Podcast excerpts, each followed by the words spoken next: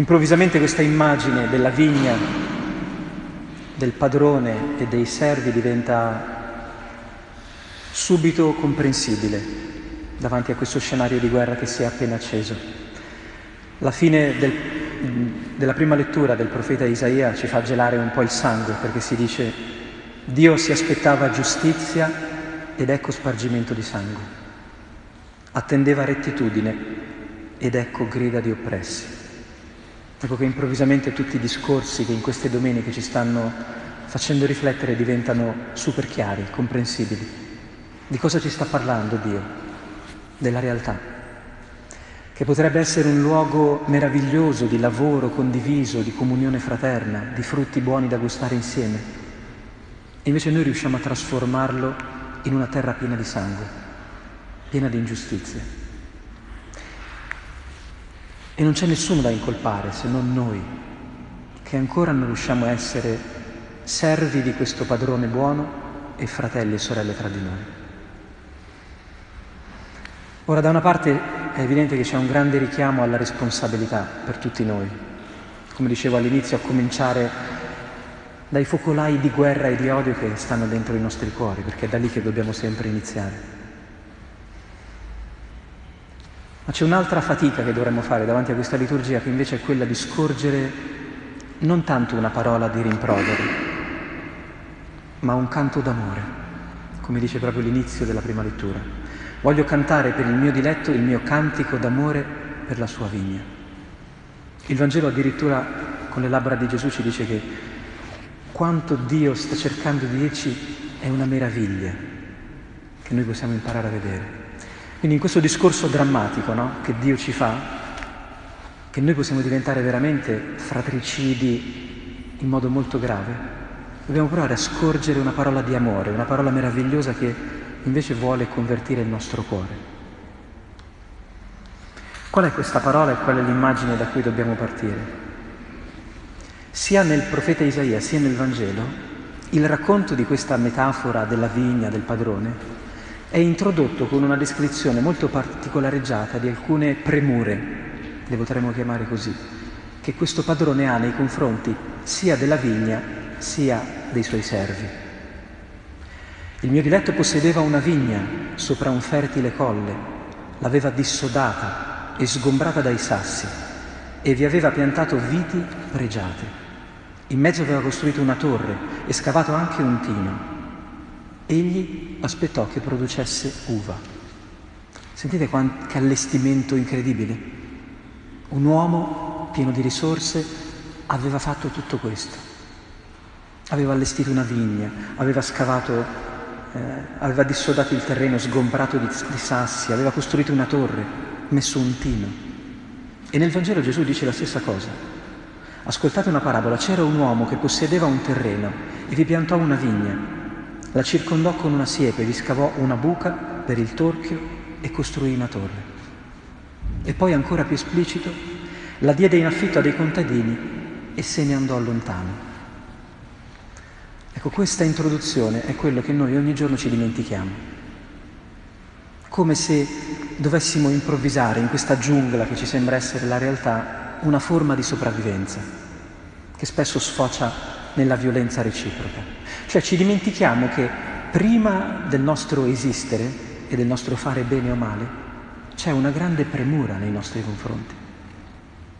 La nostra vita stessa è questa vigna costruita, preparata con amore. Pensate a tutto quello che ci ha permesso di essere quello che siamo oggi. Dovremmo fermarci, questa è la preghiera, a fare memoria di tutto quello che ci ha permesso di vivere fino ad oggi. Dio non fa così, non dona gratuitamente la vita, perché ha creato il mondo, con tutti i fiori, coloriti e belli, direbbe San Francesco, per noi. Non vedete che ci ha messo in un giardino? Non, non ce ne accorgiamo che Dio è un padre che ha fatto tutto per noi. Ci ha fatto una mente, un cuore, le arterie, le vene, le cellule, i tessuti. È tutto un prodigio, di amore, è uno spettacolo di amore dentro cui, cui siamo immersi. E la cosa più importante è se ne va lontano. Eh, non è lì davanti, no, per dirci, eh, adesso dimmi grazie eh, che ti ho fatto tutti questi regali, no. si allontana, cioè ci lascia tutta la vita per decifrare il mittente di questa lettera che abbiamo ricevuto, che è, che è la nostra vita, che è la realtà. Da qui dobbiamo partire, dal fatto che a Dio piace donare. Dio è contento di giocare all'ego con noi, di costruirci ogni possibilità dentro e attorno a noi. C'è una grande premura che precede e fonda la nostra vita. Il problema è quando a un certo punto si dice, nella prima lettura si diceva che la vigna è sterile, non porta frutto, che è una prima immagine, no? È tutto molto bello, però tutti abbiamo la sensazione di essere un po' sterili, no? La vita poteva andare molto meglio invece. Non è successo questo, non è successo quest'altro, eh, mi trovo a metà del cammino con metà dei frutti che immaginavo di avere. Ma poi c'è un altro problema, perché sembra che non siano i frutti a mancare, ma siamo noi che non accettiamo che questi frutti vengano verificati, raccolti dal padrone. Il padrone manda i suoi servi a raccogliere i frutti e noi reagiamo malissimo, non gli permettiamo di prendere quello che è suo. Ecco, questa è un'altra immagine credo importante da decifrare, perché sono i momenti in cui ci scatta la violenza. Quando è che ci arrabbiamo? Quando è che bestemmiamo? Che insultiamo l'altro? Che manchiamo di rispetto? Quando abbiamo l'impressione che la vita, attraverso qualcuno o qualcosa che ci succede, venga a riprenderci quello che sembrava essere nostro. Pensateci se non è sempre così. Quando ti viene un mal di testa cominci a maledire tutti. Perché? Perché sembra che ti venga tolta la salute, la tranquillità. E da lì in su ci sono tutti i motivi di tensione della nostra vita. Quando si insinua a noi il sospetto che ci stanno fregando, che ci stanno togliendo quello che era nostro, quello che apparteneva a noi. Ora, se teniamo ferma la prima immagine, un padrone che non vede l'ora di regalare le cose che ha, vi ricordate il Vangelo di queste domeniche? Ma io non posso fare di quello che è mio, quello che io sono buono. Vi sembra che uno che ci dona tutte le cose, poi voglia venire a riprendersele quando si avvicina a noi? Perché questo è il nostro pensiero maligno, eh? Il genio maligno che abbiamo in testa è questo. Che noi, siccome abbiamo una cattiva contabilità della nostra vita, quando si verifica un meno, pensiamo che sia una tragedia, che stia venendo meno tutto. Mentre invece è soltanto magari Dio che sta venendo a fare cosa? A prendere i frutti della nostra vita per portarli nell'eternità. Questo è quello che accade con i semafori rossi della vita. Non arriva un Dio che ci spara in fronte un colpo, un proiettile. Quando finisce un, un'esperienza, quando perdiamo un lavoro, quando finisce un amore, quando ci viene una malattia, cosa sta facendo Dio? Sta venendo a riprendersi quello che ci ha donato, secondo noi? Perché questo è il sospetto che abbiamo. Oppure sta per donarci ancora di più? Capite? Non c'è un'alternativa.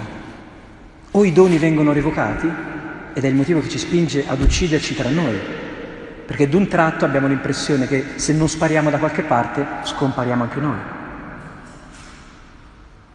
Oppure è soltanto il nostro modo di leggere sbagliato che ci fa essere così aggressivi, ma Dio non ci sta togliendo niente. Vi ricordate Manzoni? Dio non toglie mai. Se viene, sembra che a noi sembra che tolga, vuole aggiungere soltanto qualcosa di più. Pensate alla morte, pensiamo al, al caso estremo. Quando moriamo, cosa succede? Game over? Ci viene tolta la corrente? O ci verrà data la vita eterna? Vivremo per sempre? Questa è la domanda a cui dobbiamo rispondere ora, perché la morte viene anticipata in tutti quei momenti in cui c'è un dimeno che appare all'orizzonte e il nostro cuore è tenuto a, a interpretare quell'istante, quel momento in cui sembra che veniamo privati di qualcosa che ci sembrava nostro. Ebbene, in tutto questo, la meraviglia qual è? Il canto d'amore qual è? Il modo in cui si comporta il padrone. Vedendo che noi reagiamo male ogni volta che Lui viene a verificare i frutti della nostra vita, come fa un padre, no? che, che, ne so, che guarda il quaderno dei compiti insieme al figlio. Questo vuol dire venire a verificare i frutti.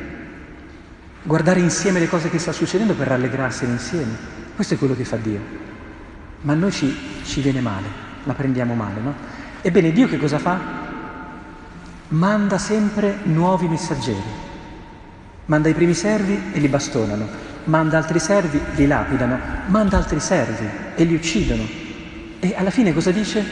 Vabbè, manderò mio figlio, di lui avranno rispetto. Ed è quello che ha fatto. E sappiamo come è andata a finire. Allora, o siamo pazzi noi, o è pazzo Dio. Perché chi ragiona così? Se ti ammazzano i servi, cosa fai? Mandi il figlio? Cosa vuol dire questo? Questa è la meraviglia che dobbiamo guardare. Dio ha fiducia in noi. Anche quando le mani ci grondano di sangue, Lui non smette di vedere in noi una cosa buona, una cosa recuperabile. Una cosa che può cambiare, che può tirare ancora fuori un meglio. E questo lo si capisce bene alla fine della parabola, quando Gesù si ferma e dice: quando verrà il padrone della vigna, che cosa farà a quei contadini che hanno ucciso il figlio? Cosa farà con noi Dio? E sentite la risposta della folla: quei malvagi li farà morire e darà la vigna ad altri. Gesù confermerà soltanto la seconda frase. Sì, darà la vigna ad altri, ma non ha bisogno di far morire nessuno. Questi siamo noi, quelli che fanno morire gli altri. Dio non fa morire, Dio fa vivere. E quando anche prende mille schiaffi in faccia e viene ucciso, Dio che cosa fa?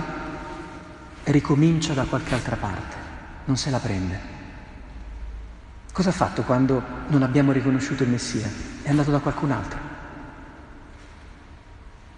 Ha provato a fare la proposta a qualcuno che la potesse accogliere. Capite quanta fiducia ha Dio in noi e in tutti?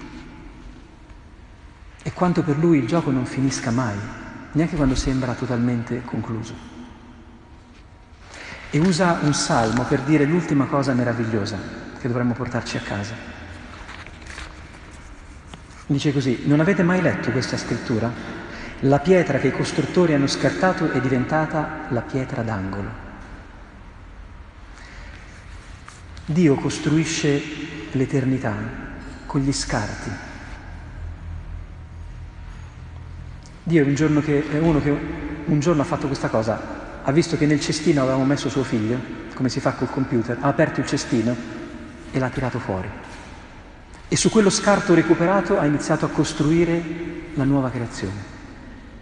Per dirci che le cose nuove, eterne, si fondano su quello che sembrava essere scartato, ma invece è ancora recuperabile. Ed è un messaggio per noi, che pensiamo di essere ormai scartati, e per questo scartiamo anche gli altri. Invece è proprio con lo scarto che si può lavorare, non con le cose nuove, perfette, ideali. Per questo Dio, capite, è talmente folle da continuare a condurre una storia dove continuano a volare razzi, bombe. Perché? Perché a Dio non spaventa la morte, gli spaventa l'indifferenza alla conversione, lo spaventa il non amore. Dalla morte si può risorgere. Ed è quello che ha fatto con suo figlio, ed è quello che chiede di fare a noi.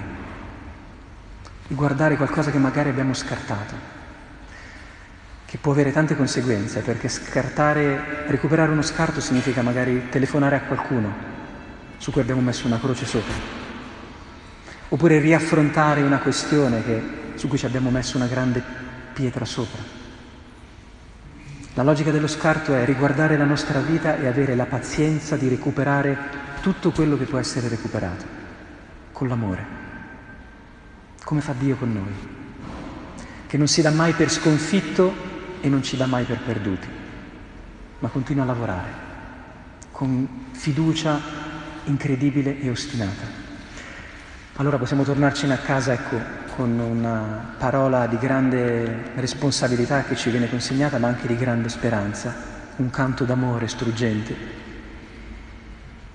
tenendoci nel cuore le parole di, di Paolo, che dice: fratelli, non angustiatevi per nulla, ma in ogni circostanza fate appresenti a Dio le vostre richieste, con preghiere, suppliche e ringraziamenti. Torna il tempo di metterci davvero davanti a Dio umilmente e pregare, perché le cose possano cambiare, perché quello che stiamo tentando di scartare possa essere recuperato dalla potenza dell'amore. Lo chiediamo insieme, con il cuore.